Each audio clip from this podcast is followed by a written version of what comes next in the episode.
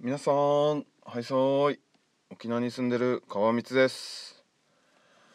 さあ今日もねラジオ撮っていきましょうということで今日が11月2日月曜日となっております。時刻がですねただいま6時7分を回っております。いや朝はやっぱりちょっと眠いっすね。なんか起きづらくなってますね朝は。はい。でまあ昨日の話をちょっとしようかなと思っていて皆さんあのパソコンでですねちっちゃい「和」を出す時なんて打つか分かりますか？ちっちゃい「和」です「和」「おん」の「和」WA の「和」なんですけど「和」の小文字を打つ時ね自分ちょっと分からなかったですね今まで。はい。あの昨日たまたままあ仕事でまあデスクワーク的な仕事なんですけどその時にねまあシークワーサーって打とうと思ったんですよ。シークワーサー。C 伸ばして「く」でちっちゃい「わ」で「さ」みたいなね。その時にですねちっちゃい「わ」の入力の仕方が分からなくてですねこれね なんか何十年と、まあ、自分パソコンを、まあ、使った仕事をしてきたんですけどちょっとこれ盲点でしたね。はい。でまあねあのすぐ調べた結果さあ皆さん何だと思いますか？実際は。まあ分かってる人はねもうあのこれはもう仕方してください。小文字の和のキーボードを打つ時はなんと LWA らしいです。LWA そしたらねちっちゃい小文字の「和」が出てくるんですよね。自分初めて知りました本当に。なんかほんなんかほんとびっくりしましたね。びっくりっていうか 俺小文字の「和」キーボードで打てないんだってね。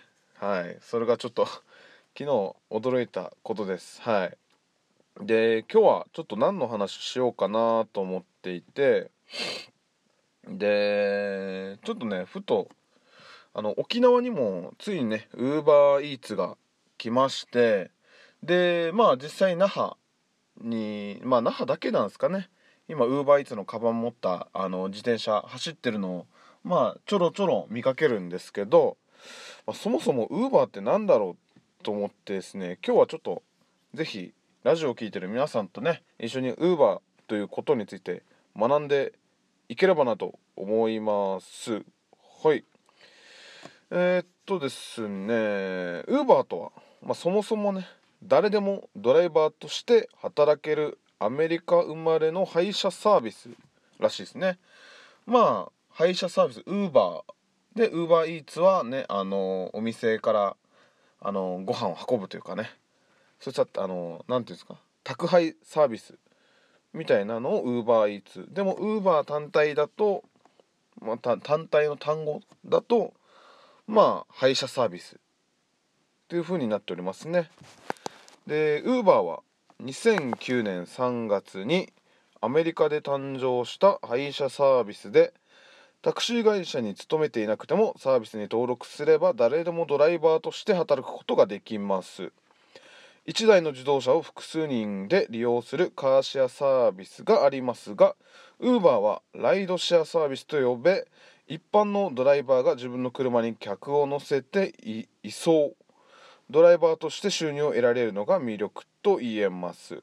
また乗車するユーザーとして Uber を利用したい場合専用のスマホアプリを使って簡単に車を呼べるほかリーズナブルな料金で利用ができるため各国で人気を集めています。日本では2013年11月に試験サービスが実施され2014年8月から東京都内を対象に本格的にサービスがスタート。現在では淡路島福岡福島福山広島神戸京都名古屋大阪仙台東京横浜などの都市で Uber を利用することができます。ただし日本では一般ドライバーが運転手として働く Uber 本来の形にはなっておらず実質的にはタクシー配車アプリとなっています。これは営業許可を受けていないタクシーいわゆる白タクを容認することにつながるためですと。日本ならではの Uber の特徴と使い方を確認。日本における Uber の特徴をまとめると事前に目的地をメールで指示し金額の見積もりがわかる。依頼時にドライバーや車種ナンバーがわかる。指定した、えー、場所まで車が来てくれる。何分後に到着するかがわかる。かっこチャットでドライバーと連絡可能と。料金は時間と距離の併用。時間帯や混雑状況でピーク料金ありと。でこれは送迎車の料金深夜代金なしなどが主なものですと。支払いも事前に登録したクレジットカードで決済されるため、えーと、降りるのをスムーズにできるのはメリットの一つでしょうと。Uber を利用するにはスマホに専用アプリをインストールする必要があります。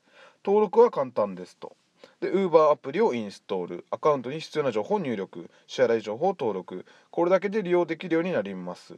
配車から支払いまで全てスマホで完結できるというのは急いでいる時には便利ですね。ということですね。Uber ってのはねそもそもね配車サービスえー、らしいですね。でもなんか日本ではねやっぱりこの第二種免許の関係でまあまだそういったね個人があの配車をできるっていうのはまだできていないみたいなんですけどうんそうだったたんですね。まあカーシェアじゃなくてライドシェアサービス。一般のドライバーが自分の車に客を乗せて一掃。まあ、ドライバーとして収入が得られるのが魅力と言えますと。これね今は日本はまあタクシーのねあの配車サービスみたいなことに今はなってるらしいんですけどなんかねこれって近々できそうじゃないですか？日本でも。ね。ウーバーってそういうことがあったんですね。日本ってねやっぱそういったところちょっとだけ遅れてたりしますよね。これもね2013年11月にまあ試験サービスが実施されて、まあ、14年8月からま本格的にサービススタートしてるんですけどまあ実際にはタクシー配車アプリうんタクシー配車アプリか。まあでもこれもこれで便利なんですけどね。本当は個人で誰でもできるようになればそれこそね一つねまた新しい仕事としてあのー、いいなとは思うんですけどまあタクシー会社としてはもうななんですかねなんかデメリットしかないんですかね。どうなんだろう。か逆にこういったまあ個人の方がそういったことをやることによってまた改めてなんかタクシーの良さというかやっぱタクシーの方がま落ち着けるしそれこそ運転技術がもう何十年っていうもうベテランの運転手が運転する。でまあさらに、ね、品質とかそういったものがあの高い。そういったねちょっとした高級志向というかうーん。うんねそういうことがいい人がねやっぱタクシーを改めて選んでタクシーのいいところっていうのがまたさらに浮き彫りになるかもしれないですけどね。